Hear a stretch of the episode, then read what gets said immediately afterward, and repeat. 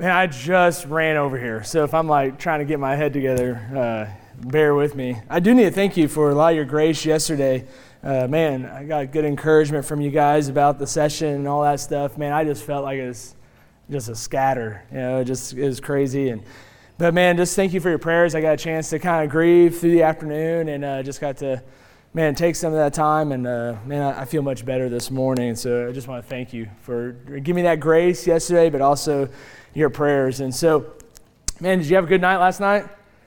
Yeah, I did until we got called up front, right? Listen, I get so much trouble with that dude. Um, I'm a good, been, a, I'm just a, I was a good kid. I still try to be a good dude, and I just hang around that dude. But I tell you what, I haven't felt like that in a long time. I, I thought Troy, Lee, I don't know about you, but I thought Troy was going to tell us, go get a switch and I'll meet you around back. I was sitting here like, oh man, I haven't felt like this since I was 16. I'm like, oh, dad's going to get us, you know. Uh, and so, but you know, it was, that was just a lot of fun because, you know, me and Lee were just like brothers. We're bantering back and forth, blaming each other. And uh, it's kind of like the whole garden thing, right? I'm blaming Lee. Lee's ba- blaming Chris. So I guess that make Chris Miller Satan, right? and uh, so, and that make Troy Jesus walking the cool of day, calling us, "Where are you at? Hey, where you at? I'm here!" Right? So, so you're Jesus, kind of like back to the Malawi days. So, anyway, just good to be back. And so I, I, I want to clear something up. I wasn't here when Lee was talking about me, but he said I was a minimalist. I'm not a minimalist. I'm just cheap. Okay. right? That's it. I just Oh, that's the alternate word. Okay. So, but uh, Lee, did you realize they did it to you again? You, have you figured this out? Lee's going to be the last speaker, right, for the conference? Is that right? That morning session? So Troy had, has a tough job getting the thing going, right, and keeping us going through the night. And again, they did this to us at the marriage conference. I get this sweet spot, right, right in the middle, because if you get something, it's just a blessing, man. It's just good. If not, like, hey, we still had a good time at all church retreat, right? So Troy's done his job. The thing is, though, we keep putting Lee in the position to being the last guy to speak. And everyone remembers the last thing that is said. So God could be moving all week long and he just bomb and it ruins the whole stinking thing, right? And so, no pressure, right? Right? But he's got this. And so, again, uh, just good to be here and uh, just good to be a part of this. Okay, so it probably would have been a good idea yesterday to tell you that I was just kind of setting the stage. All right, I was just setting the stage to today.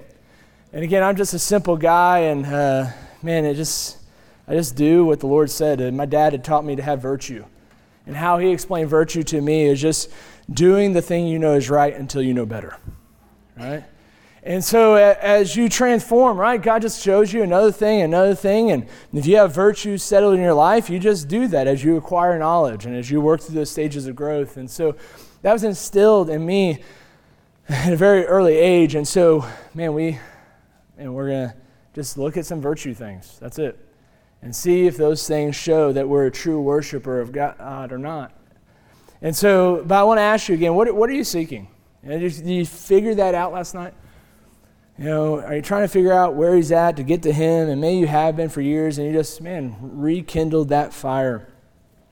And, and remember that definition that I'm going to ask you to work with me on is that worship is an attitude of adoration demonstrated by an appropriate action. I think this morning you'll see a little bit how that just plays out through Scripture and helps define some things. But I hope you had a chance to meditate on that. And again, I, I wish, man, when I was taking my church to this, it, it was like seven, eight weeks. And so, man, I, am just kind of giving it to you, and so you can run with it, do your own study, and prove all things, right? And hold fast that which is good. And so, Proverbs 4, right? But the hour cometh and now is when true worshipers shall worship the Father in spirit and in truth. And this is what the Father is seeking, right? The Father is seeking such to worship Him. God is a spirit. And look what it says they that worship Him must. This isn't up for debate must worship him in spirit and in truth. He doesn't want orchids.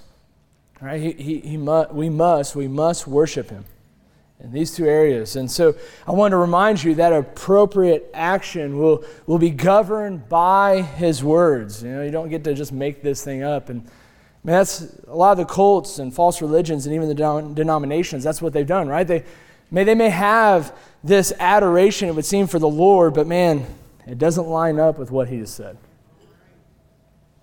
But man, we can maybe fall in the other category sometimes. Is that man, we know what the Word says, and but you know what? Our attitude ain't there. An attitude is a way you feel or think. And so that adoration, when you define it, is is reverence and respect and love. And so, man, when you run the Word of God and Spirit through that, you see the, your attitude is connected to your spirit. And so the attitude of adoration will only be given through His words. And what I'm trying to explain this morning is that this will either make you or break you, this thing of worship. Now, we'll see. I, have been debating to do this or not, but you know, some of you guys maybe had good dads and good uncles, so you never played this game. Anybody play, anybody play 52 card pickup? Right? So you all had those dads, right, and those uncles. And you know, it works the first time, right? You know, you play 52 and right? And they go out, and you're, you're, a little kid, and you're going, you're picking them all up, and you look up, and dad or uncle's just cracking up at you, right? And if you're, if you're wising up to it, you find out it was no game, it was a trick. Now, if you play it two, three, four times, then you're kind of like, man, what's your problem, right? Something's wrong with Lee if he keeps doing that, right? But that's what happens, right? Like, they play that once, and you find out, man, I ain't doing that again. And it's a loose illustration, I know, but I'm hoping it gets it across that Satan's not a good father, is he? And, he, man, gets us into this, what he would call the game of life, right? But you find out that it's full of a bunch of tricks. And one of the tricks he seems to do is, man, he just gives us a lot of excuses, don't he?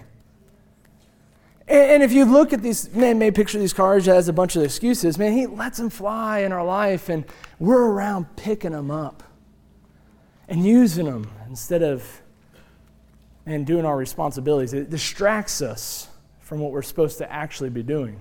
But what's weird is, man, in the game or the trick in real life, we, we would know after one time, man, that's, that's a horrible trick. But it seems like for whatever reason, as Christians, we keep picking up the cards, we keep picking up the excuses. And he throws some more out, and we just sit there and just keep grabbing them and going after them. And, and it totally distracts us from what our good Father's trying to do. And if you just let that, hold that thought, hold that illustration, and we'll come back to it. But I want to take a brief moment made to show you how this definition of worship can re- reveal who or what you're who or what you're truly worshiping. And and again, that's why the definition has to be void of God because like I mentioned yesterday, your worship can be of other things and other people and other beings. Remember Exodus 34 verse 14? For thou shalt worship no other God. Doesn't mean you can't, it means you shouldn't. God is a jealous God, and there should be no worship of other gods. And look at the warning in Deuteronomy 8, verse 19. And, and it shall be, if thou do it all, forget the Lord thy God. It's talking to the nation of Israel here. And walk after other gods and serve them and worship them. I testify against you this day that ye shall surely perish. The Bible proves we can worship someone or something other than God, but you see in this verse, how it begins. You forget the Lord. There goes your love, your reverence, and respect. And, and once that attitude of adoration is now no longer on the Lord, well, you start to walk. You start to do life after other gods.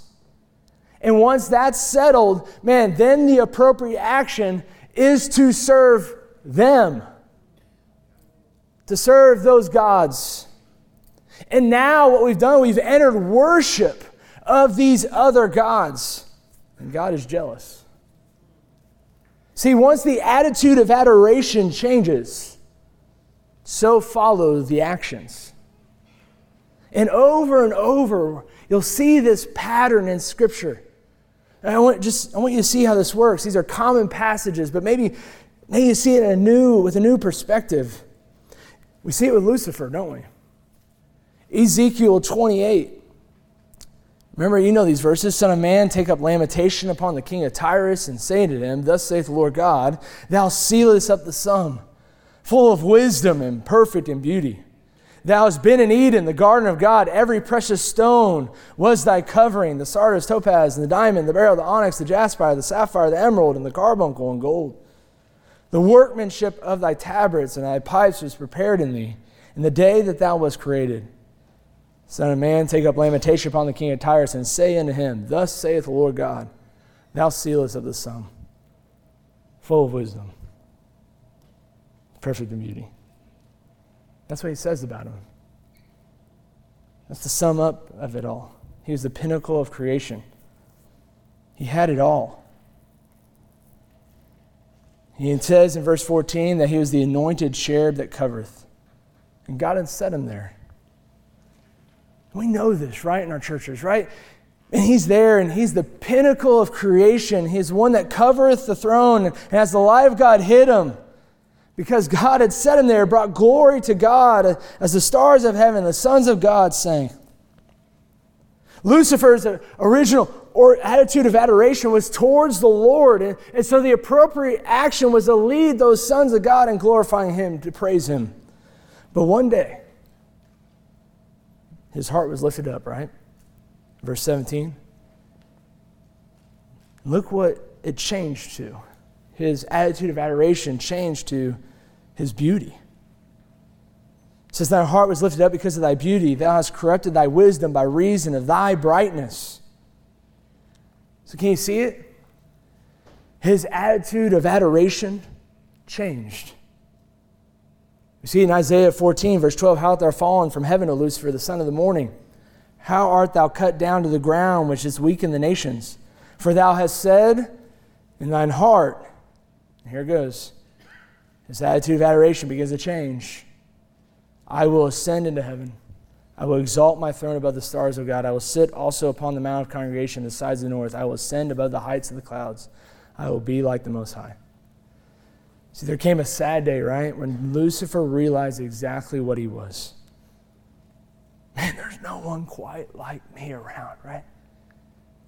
I'm the most special creation of all of God's creation. And look, I lead all these sons of God. Man, all their eyes are on me, and I deserve some attention. I deserve some respect. I deserve some reverence. I deserve some love. I deserve some worship. So, if his attitude of adoration was himself, well, guess what then follows? The appropriate action then isn't to glorify God. The appropriate action then is going to be demonstrated by him exalting himself. Everything was going to now be about him. See, this definition will many times give you clarity what Satan has done and what he is doing. And because he adores himself, therefore, the appropriate action is anything that puts him in position to be worshiped. But look how subtle he is when he comes to Eve. Now, this isn't in your notes. I mean, it, there's pictures and patterns all over Scripture. Man, this one was just pressed on my heart, but we know the passage, right? Satan first challenged God's character by calling him a liar and making it seem like God was keeping her from something that would better her. Right? Genesis 3 1. Now the serpent was more subtle than any beast of the field which the Lord God made. And he said to the woman, Yea, hath God said, Ye shall not eat of every tree of the garden. And she responds. He challenges the word, remember, that gives the attitude of adoration. But then, verse 4 And the serpent said to the woman, Ye shall not surely die. He's calling God a liar. And if God's a liar, Listen, do you adore someone that you think has betrayed you? No. He not only attacks the word that gives the attitude of adoration, but then also attacks the character of God, the one she adored. And if she now in her heart and mind is thinking that he's a liar, well, the attitude of adoration now is being diminished in her life. And look what he does. He, He's slick, man. He's so subtle. Verse 5, we see some more things. For God doth know that in the day ye eat thereof, then your eyes shall be open, and shall be as gods, knowing good and evil. Listen, do you naturally adore someone that you think is keeping something from you that will better you? No. If you think that, man, they've got something that's, man, meant for you, but they're holding it so that you won't progress or you can't get better and they're wanting to keep you in bondage, your heart isn't naturally going to adore them. And so, Satan attacks not only the word, but also attacks God and attacks her attitude towards God. And it's so subtle, though, he doesn't turn then the attitude of adoration towards him. Who does he turn it to? Her. He makes it about her. Genesis 3 5 through 6 For God doth know that in the day ye eat thereof, then your eyes shall be open, and ye shall be as gods, knowing good and evil. And when the woman saw the tree was good for food for her, and it was pleasant to her eyes, to the eyes, and a tree to be desired to make one wise, do you see that, man, he takes and attacks God and who he is, and his character and his words, but then starts to put her in a place where it's all about her. And so her attitude of adoration was not for the Lord. Her attitude of adoration begins to be for herself. So the appropriate action then is now to exalt herself, to do the best for herself, to do what she would want. In verse 6, then she took of the fruit thereof and did eat, and gave also unto her husband with her, and he did eat. Right? If we believe that the, the theme of the Bible is a king and a kingdom, or Christ's kingdom glory, or the day of the Lord, all that is wrapped around worship. The king deserves worship. So here, right at the bat, we see right at the, right at the beginning this battle for worship. And that's how it works. Satan doesn't make it about him initially. You know who he makes it about? You. He makes it about you. That you deserve some love. You deserve some attention. You deserve some respect. And man, it's so subtle. All of a sudden, you've you stop adoring the Lord. You start adoring yourself. Well, guess what? When you're adoring self, you're not going to do the appropriate actions of the Lord. You're going to do what, what you want to do. And we've left then being a true worshiper. And we see it, same thing with, with Matthew and with, with Jesus. Right, Matthew 4, verse 1, it says, Then was Jesus led up of the Spirit into the wilderness to be tempted of the devil. I love that verse. Right, that Jesus was led up of the Spirit. Now we know if you've been, if you're familiar with the book of John, Jesus loves the Father. You can't read that book, but see the love that he has for his Father. He adores his Father, he reverences his Father, he respects his Father. You can't miss that when you read the book of John. And see how he, then he demonstrates that here by the appropriate action, which is what? Governed by his word. And when Satan tempts him, he uses the word to govern his actions and to combat the enemy. But look what Satan tries to do. He tries to pull that old same trick. Verse 2 And when he had fasted 40 days and 40 nights, he was afterward hungered. And when the tempter came to him, he said, If thou be the Son of God. He's trying to get the attention on Christ Command these stones be made bread. Man, you hungry. You need to eat. He's trying to make it about him. You know what's interesting, and, and this is just food for thought, and, but man, uh, after 40 days, supposedly your body begins to see corruption. It starts to die itself after 40 days of fasting.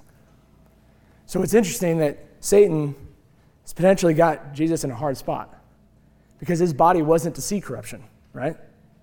So if he goes past the 40 days, then he may be going into that. I'm just throwing this out here for food for thought. So he knows he can't break prophecy, he needs to eat. And so it looks like Satan may have him in a hard spot. But what's interesting is he tries to get in about him. But what does Jesus do? He submits to the word. And I love it. I love this. The living Word of God was submitting himself to the written Word of God. In verse 5, though, we see that the devil taketh him up into the holy city and setteth him on a pinnacle of the temple, and saith unto him, If thou be the Son of God, cast thyself down. For it is written, He shall give his angels charge concerning thee. In their hands they shall uh, bear thee up, lest any time that thou dash thy foot against a stone. He's, he's trying to get Christ to think about himself. But Jesus said to him, It is written again, Thou shalt not tempt the Lord thy God. So again, the devil taketh him up into an exceeding high mountain, sheweth him all the kingdoms of the world and the glory of them. And he said to him, All these things will I give thee. I'm going to give it to you. He's making it all about him. But he gets to his ultimate goal if thou wilt fall down and worship me. See, Satan is doing all this attempting, to, or tempting Jesus to change his attitude of adoration trying to pull his attitude of adoration from God and put it on himself. if it's going to be all about him, all about Jesus, well, then the appropriate action, yeah, sure, it's going to get the glory. Man, I want the glory of all the kingdoms. Satan wants Jesus to exalt himself, not the Father to exalt him. And so in verse 10, then says Jesus unto him, Get thee hence, Satan, for it is written, Thou shalt worship the Lord thy God, and him only shalt thou serve. See, Jesus' attitude of adoration didn't change. Therefore, the appropriate action was not to fall down, was not to worship him, was not to give it all up for that. The appropriate action was to allow the Word of God to govern his life. And he's like, hey, there is no other worship for anybody else but God. Man, do you see that? How, man, the definition can give you clarity with what Satan, again, was doing and what maybe he's doing today. Again, he, he tries to get us off of God and onto ourselves. Now, here's another example how this definition works in 1 Samuel chapter 15 with Saul. See, it says in verse 12, when Samuel rose early to meet Saul in the morning, it was told Samuel, saying, Saul came to Carmel, and behold, he set him up a place, and has gone about and passed on and gone down to Gilgal. And Samuel came to Saul. And Saul said to him, Blessed be thou the Lord. I have performed the commandment of the Lord. I've done what he said. I've done the appropriate actions. I've done what he's commanded me. I've, I've obeyed him. And you know the story, and Samuel said, Okay, what meaneth then the, this bleating of the sheep in my ears and the lowing of oxen which I hear? Hey, what's up with the baas and the moos, right? What's going on? And Saul said, Man, they have brought them from the Amalekites, for the people spared the best of the sheep and of the oxen to sacrifice unto the Lord thy God. And the rest, man, we've utterly destroyed. And Samuel said to Saul, Stay, and I will tell thee what the Lord has said to me this night. And he said to them, Say on. And Samuel said, when thou wast little in thine own sight, wast thou not made the head of the tribes of Israel, and the Lord anointed thee king over Israel? Let me pause for a second. Man, wouldn't that be motivation for Saul's man attitude of adoration for the Lord? I was a nobody, and he made me somebody. Man, he put me in this position. I'm anointed by the Lord. But look what happens in verse 18. And the Lord sent thee on a journey and said, Go and utterly destroy the sinners, the Amalekites. This is what the Lord commanded you to do fight against them until they be consumed. Wherefore then didst thou not obey the voice of the Lord, but didst fly upon the spoil and didst evil in the sight of the Lord? And Saul said unto Samuel, Yea, I have obeyed the voice of the Lord. He's trying to convince Samuel, I have done that and have gone the way which the Lord sent me, and have brought Agag, the king of Amalek, and have utterly destroyed the Amalekites. But the people took of the spoil sheep and oxen and the chief of things, which should have been utterly destroyed. What to do? To sacrifice unto the Lord thy God in Gilgal. See, Saul is trying to convince Samuel he has obeyed. He's trying to reassure Samuel he was submitted and that he, man, he just wanted to bring a sacrifice. They just wanted to bring the best. He just wanted to give some orchids. I mean, sheep, right? It goes on and says, And Samuel said, Hath the Lord as great delight in burnt offerings and sacrifice as in obeying the voice of the Lord? Behold, to obey is better than sacrifice, and to hearken than the fat of lambs. And it's not saying that sacrifices weren't important. It's saying if you would obey me, you would sacrifice. Obedience is necessary, obedience is first. I need you to obey. It's better than what you think the sacrifice. Again, that's why worship has to be more than sacrifice, it has to be submission to his words. And that why the, that's why the appropriate action has to be dictated by, dictated by Scripture. It must be in spirit and in truth. And Samuel goes on and says, For a rebellion is as a sin of witchcraft, and stubbornness is as iniquity. And here it is, and idolatry. That's the worship of something other than God. Because thou hast rejected the word of the Lord, he hath also rejected thee from being king. See, obedience is better. Because God knows if you're obedient, you will sacrifice. But if your sacrifice is not out of submission to God's word, you can offer what seems to be the appropriate sacrifice. But to him, it's just orchids. Or in this case, just a bad barbecue. It meant nothing. It was worship, all right. But it wasn't worship of God. Let me show you who Saul was worshiping. Verse 24 tells us Saul said unto Samuel, I have sinned, for I have transgressed the command of the Lord in thy words, because I feared the people. Remember how fear plays into this attitude of adoration? He feared the people, so guess who then he obeys? Their voice, their words. Fear will produce an attitude of reverence or respect and love. That attitude demonstrated, that attitude will be demonstrated with the appropriate action. And it reveals, in this case, who Saul worshiped. He worshiped the people. He cared what they thought. They cared about his, their opinions over God's.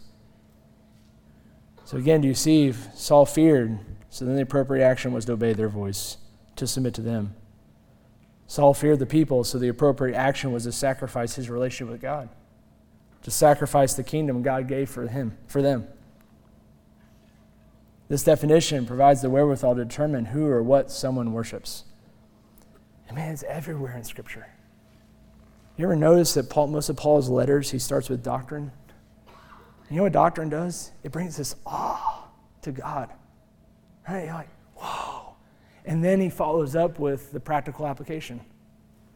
You ever notice? My dad challenged me on this a while back in a good way. He's like, hey, you ever notice worship's not really mentioned through the rest of the New Testament after the Gospels? I said, it is, Dad. Just made out in the Word. Because what's happening in the Gospels? And you got these boys that fall in love with the Lord, don't they?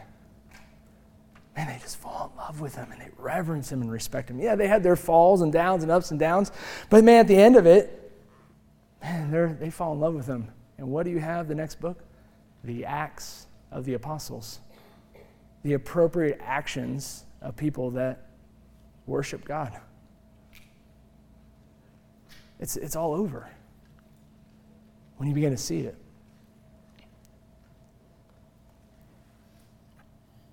Better yet, this definition, if you take it through your life, gives you the ability to stop maybe lying to yourself and see what you're worshiping.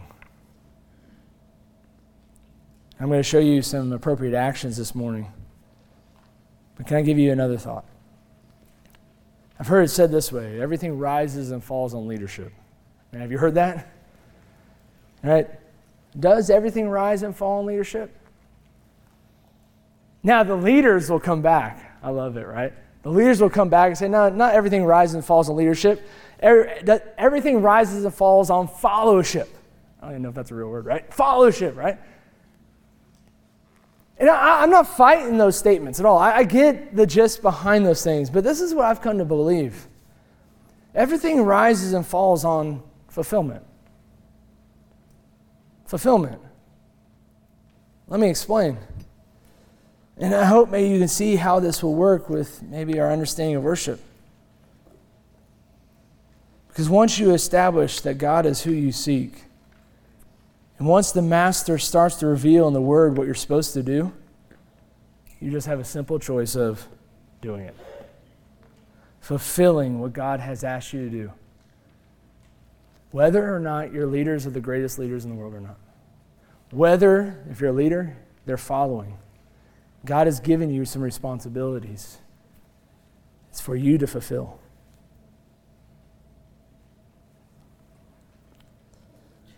I think you'll see what I mean here in a second. I, I thought it'd be fitting to, as, as all church retreat, to, and we got all our families here, just to kind of go over some family rules. And I also thought it'd be fitting, just these are all the things that Mark Trotter taught us. I don't know about you guys, but I probably think about him once or twice a week since he's been gone. I miss that dude desperately. I would not wish him to be here at all, though. I, am jealous, right? I can't wait to see him. And I don't know if this is wrong or right, Kenny, Sam, you guys can correct me after this, okay? But I got this image that I can't wait to see Christ. And I can't wait, man, to wrap my hand, or arms around him, be in his embrace. But I got this image of I see Christ and I see his, I can't wait to see him.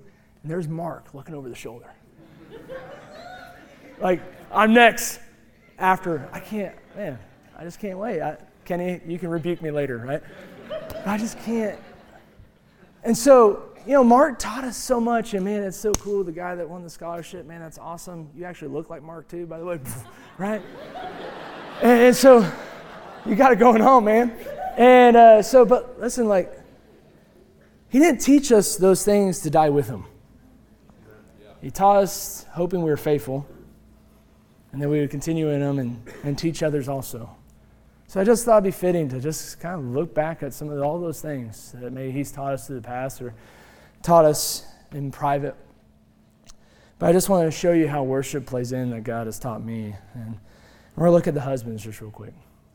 And I'm just going to land on the husbands for a second, and, and hopefully it'll play into the rest of the actions of the roles and responsibilities we have. But I want you to see that it's about you fulfilling them. It's not about who's following, it's not about who you're leading, it's about you, what God has asked of you to do. And so, responsibility number one, husbands, is to love your wives. To love your wives, and we would know that. Ephesians 5:25, husbands love your wives even as Christ also loved the church and gave himself for it. Man, when we would know Christ loved us. But listen, he loved the Father. And there's no question, again, as you read the book of John, man, he adored the Father.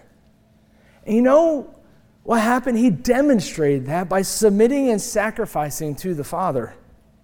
Right? In the garden, he submitted his will, and on the cross, he sacrificed his body. And that love for us was unconditional. You know why it was unconditional? Because it wasn't based on us, it's based on what the Father was telling him to do. And so when he offered us his love, is out of obedience and submission to the Father. Therefore, it can be unconditional because it has no bearing on who you are. But that's the love we're supposed to have as husbands, guys. And this is how worship comes in. Man, you love the Father and you reverence and respect Him. And so you run to His Word, and His Word says, Husbands, you need to love your wives. But the problem in our flesh, in ourself, man, it's short. It falls short. And when, man, we got a problem, or man, there's some issue, whatever the thing may be, well, man, we can't, I can't love her right now. She did this or she did that. Listen, if you're to love your bride, and that is the appropriate action, and you do it out of adoration for the Lord, you know what's amazing about this? is that the love you have for her is like the Christ love. It is unconditional. Because her actions now have no bearing on you. Because you're going to love her because you love the Father and He's told you to love her. And so, no matter what she does, no matter what, good or bad, you're going to love her as Christ loved the church. You're going to love her out of worship. And listen here, gentlemen.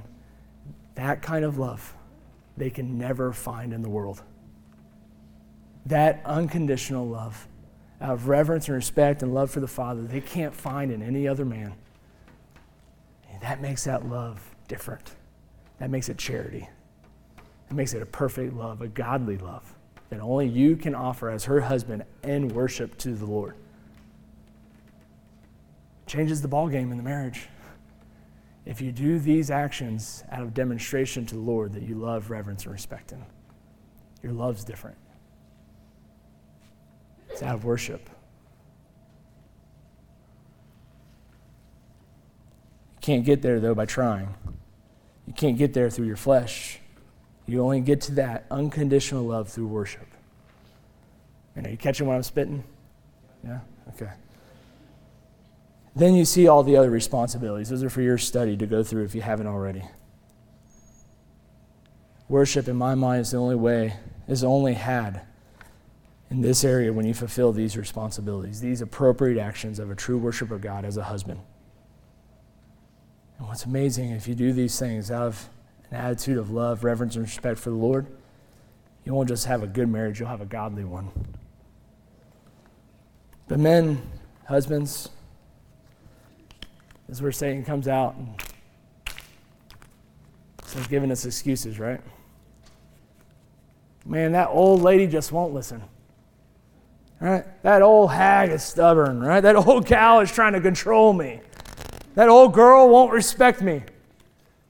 Yeah, or is it you just love yourself too much? Or maybe you love golf too much. I love fishing. I love hunting. And so, those appropriate actions, let me tell you, if you look at those things, I'm not saying they're bad. They have their maybe their spot, their time, but you know what I mean. If you look at those appropriate actions, does it tell you who you really love? You give those best, you give your best to those things and not to the Lord and not to her? You have your excuses and Satan's shot them out there for you and you just keep picking them up why you can't fulfill these responsibilities. Why you can't do these things. You keep following for the trick. Instead of seeing the game, seeing what it does, and say, you know what? My father says I can do it. I can do it.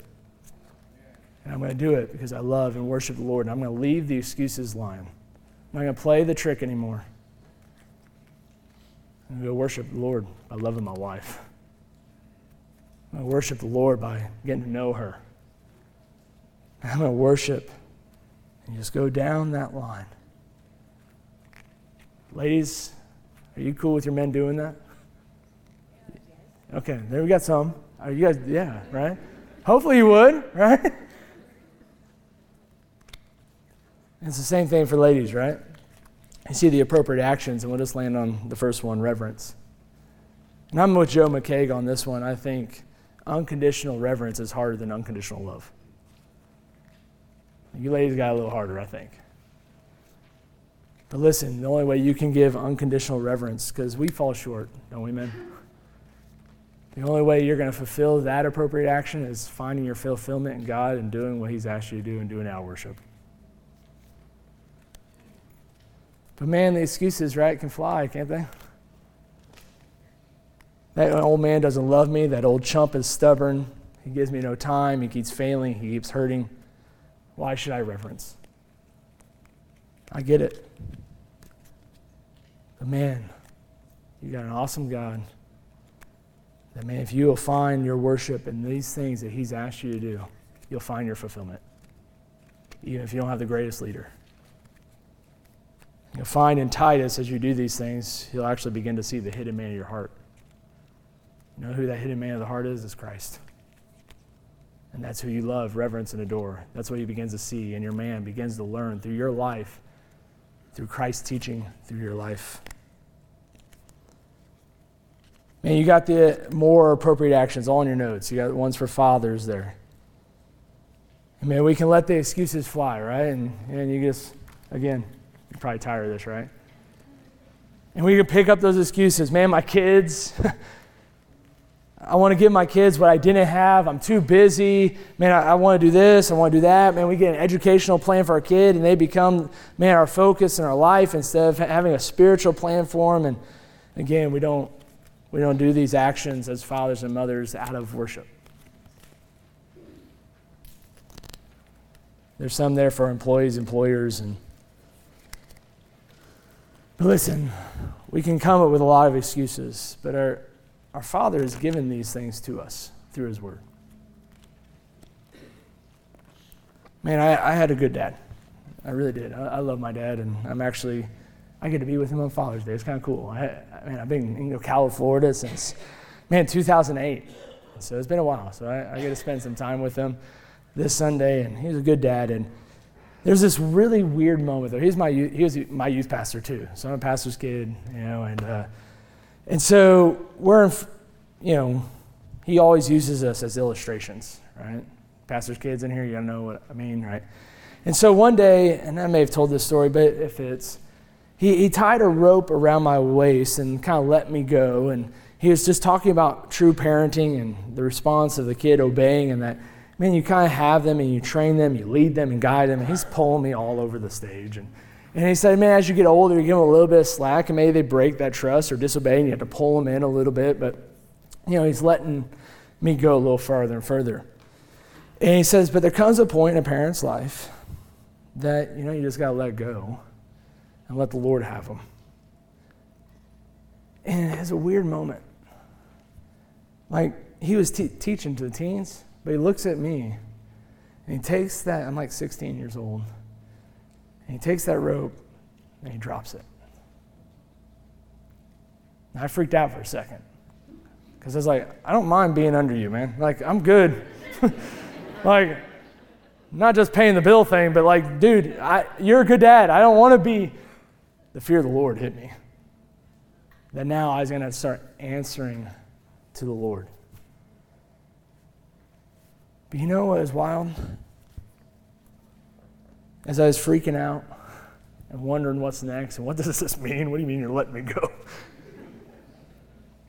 You know, this strange, calm feeling came over me that if my dad's letting go, he believes I can do it. He believes he's prepared me enough, put enough in me that I could go do it. Our Father says we can do it. That you can be a godly husband and a godly wife. That you can be a godly mother and a godly father. That's what our Father has said. These things are not unreachable. You can do it. I'm too tired. Man, I'm too busy. I just can't do it. You just don't understand. You don't know how hard my life is. You don't know how hard this thing is. Our Father believes we can do it. He wouldn't tell us these things if they're unreachable. But listen, they are unreachable if you don't do it in worship to Him. He has to be your motivator, He has to be your pinnacle, the one that's preeminent. If it's so, if He is, then man, He'll lead you and guide you through this. And, and what's awesome, you have a marriage that brings God worship.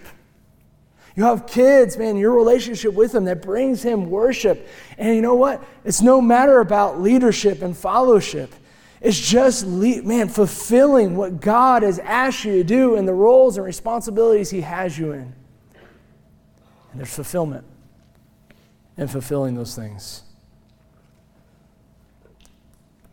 Man, we don't have much time, but I just want to spend just a bit, a moment of how this also plays. Okay, I talked about our homes, but man, we got multiple churches here, and we're a family, right? And man, how we treat one another, we've got some responsibilities. And we've been talking about our churches and getting to the next generation and, man, making sure we're strong. And, and listen, we're only going to get to that place if we keep God where He's supposed to be, as the number one reason we're doing what we're doing to bring Him glory and honor and praise. And we're coming to please Him, we're bringing Him worship. And so, man, we have some responsibilities within our church, man, to fulfill. Even if our, we think maybe at times our leaders are not the greatest or we're wondering where they're going, you know what? We have still some things to fulfill. And just because they're not doing what you may think they need to be doing doesn't give you the right not to fulfill what God's asked you to do. And so here's some things. Those that are, men in the flock, or the pastors, I'm sorry. Here's some five responsibilities as pastors, as leaders, that we have to fulfill. Number one, we got to feed the flock. We got to feed the flock. We see that in 1 Peter 5, specifically, simply in verse 2. Feed the flock of God which is among you. Now, what an amazing verse. I mean, we just roll over that, right? But you know, it says, feed the flock of God, but you got to finish it, which is among you. And you know what? We can't feed people that don't come to church. We, don't, we can't feed people that are not among us. You got to be among us. You got to be around us. You got to come to these things. You got to be at church. You got to come to discipleship to be fed. But pastors, that's, that's our goal is, is just simply feed. Feed the flock. That's our responsibility. Much like Peter or Timothy, preach the word. Preach the, to the ones, feed the ones that are around you. One of the mistakes I made early in ministry is chasing the ones that never wanted to be caught. So I was a youth pastor for a little bit, and man, honestly, if I had my choice in this in this gig, I would be a middle school counselor and discipler for the rest of my life. Lo- that's what I loved. You're like weird, I know, but that's what I loved. This I do this out of worship every time because I don't want to come up with those stage, uh, those steps. I don't like speaking in front of people, and, and I'm nervous all the time. Lee was making me so nervous last night, right? He's like, "Don't mess this up." I'm like, "I know, man." I, oh. Or yesterday morning, I freak out, and every time it's a those steps or coming on the stage is an obedience issue for me. It's a submission thing, and I'm sacrificing. Every time it's worship for me. But listen, I, early in ministry, I tried to go catch people that never want to be caught. And so, man, I began to pray, Lord, would you just give me, give me 10 that get it, 10 that want to be here and want to be involved and want to buy into the mission.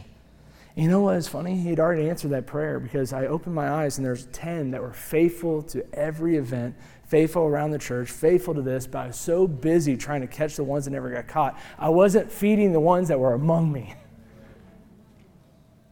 May they don't fit the mold or may they don't fit the cookie cutter thing that may the image that we have in our mind or whatever the reason may be. Maybe they're just excuses that we keep picking up why, but they're there. and they want to be fed and they want to be involved. And they want to do this. Man, feed those. And then as pastors, we're supposed to care for the flock.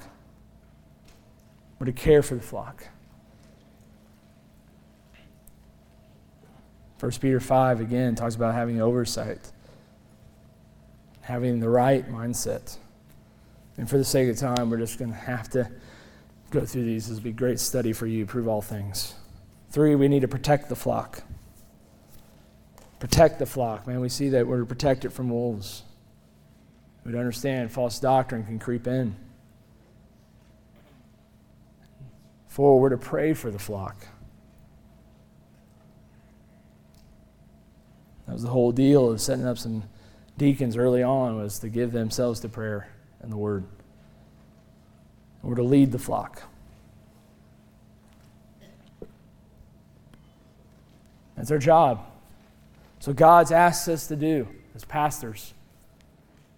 And maybe you're like, man, maybe you're like those that are in the room that are not a pastor, like, amen, that's right. That's what the pastor should do, right? Come on, pastors. Man, you need to worship God so these things can be done for me, right? I want you to fulfill your role, right? And what, what I've learned, right, we're to do these five things. And it's not based on the type of sheep that are in the flock. You know what's interesting is a lot of times a pastor doesn't get to choose his sheep. But this shouldn't stop us from fulfilling this role. We should keep feeding, we should keep leading, we should keep praying, protecting, caring, even if the flock ain't listening. We should do it out of worship, out of an attitude of adoration for the Lord. And we'll demonstrate it through these appropriate actions.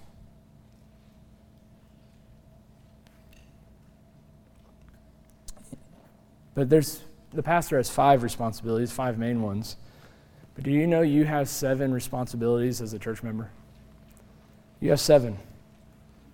I think that's awesome, right? As pastors and teachers are to perfect the body of Christ, right? And seven being the number of perfection. And so, man, these are yours. And, and a pastor is supposed to be the example of Christ and dying. And he has got five. I just think that's fun.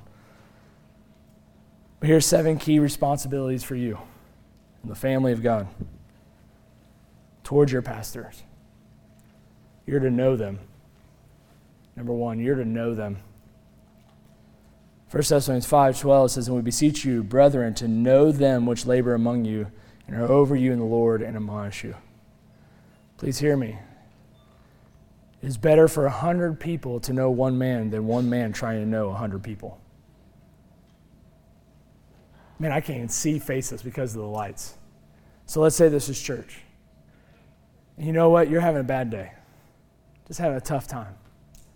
And the pastor's that preaching, and he's got, man, he's got all those responsibilities that he's supposed to take care for the whole flock as a whole. And you're having a bad day, and you catch eyes with the pastor or with me, and then we can kind of catch eyes. I know something's going on, but man, there's a horde of people, and I really don't, I can kind of tell, but I don't know what's really going on. And, and you leave, and you're like, man, the pastor never talked to me. No, it's your responsibility to know us. We're to take care of the flock. And I mean, the goal is to know you. But listen, it's a lot easier when 100 people are trying to know one person and one person trying to know 100 people. Do you know your pastor? Do you know your leaders? Do you make effort or do you sit back and say, well, he doesn't talk to me, she doesn't call me, she doesn't do, he doesn't this, this, and this, all your leaders, man, and the excuses, and you keep picking them up, and it causes division. And so you say, you know what, I'm going to fulfill my responsibility. Even if I don't know if he's doing his, I'm going to fulfill mine. I'm going to get to know them. You know what I found? If you begin to know your pastor, the preaching gets better. Because you have his heart. You know him. Two, you're to hold them in high regard. You're to hold them in high regard. You know what? Uh, you know, people say, well, if you only knew him, if you only knew that person. And again, just leave the excuses and just, just try to fulfill what God has asked you to do out of worship. And you see, man, some things just change in your church. Do you, you're supposed to follow their faith. Hebrews 13, 7. And I need to land pretty quick, so hold on, all right? You need to submit to their authority. You need to love them. You need to pray for them. You're to take care of them.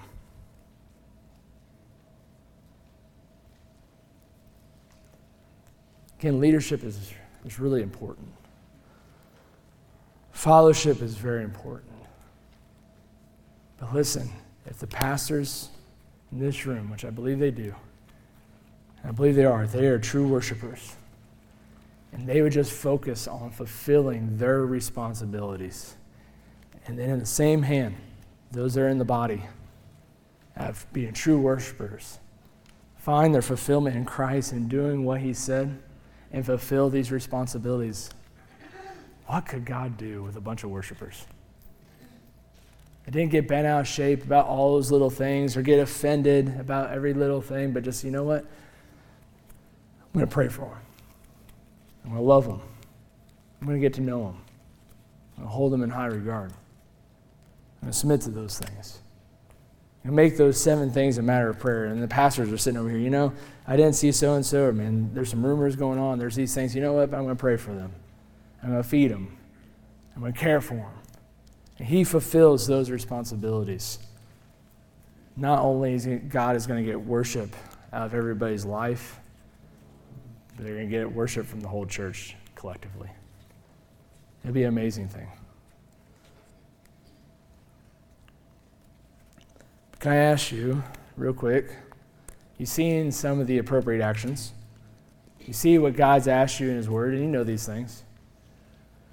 What's your top five excuses that what you can't fulfill what God's asked you to do? Why can't you love your husband? Why can't you love your wife? What are the go tos that you keep picking up? You keep falling to the same trick. Distracts you from what the Father wants you to do.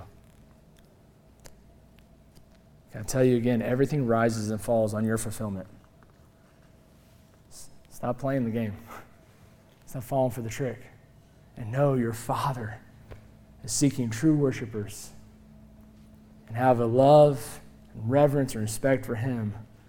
You see these appropriate actions and you go do it because He knows you can do it. And He's giving you the Word and the Spirit and the Church of God to do those things. Let's pray. Father, just thank you for this morning. You're a good God. You're a sweet Lord.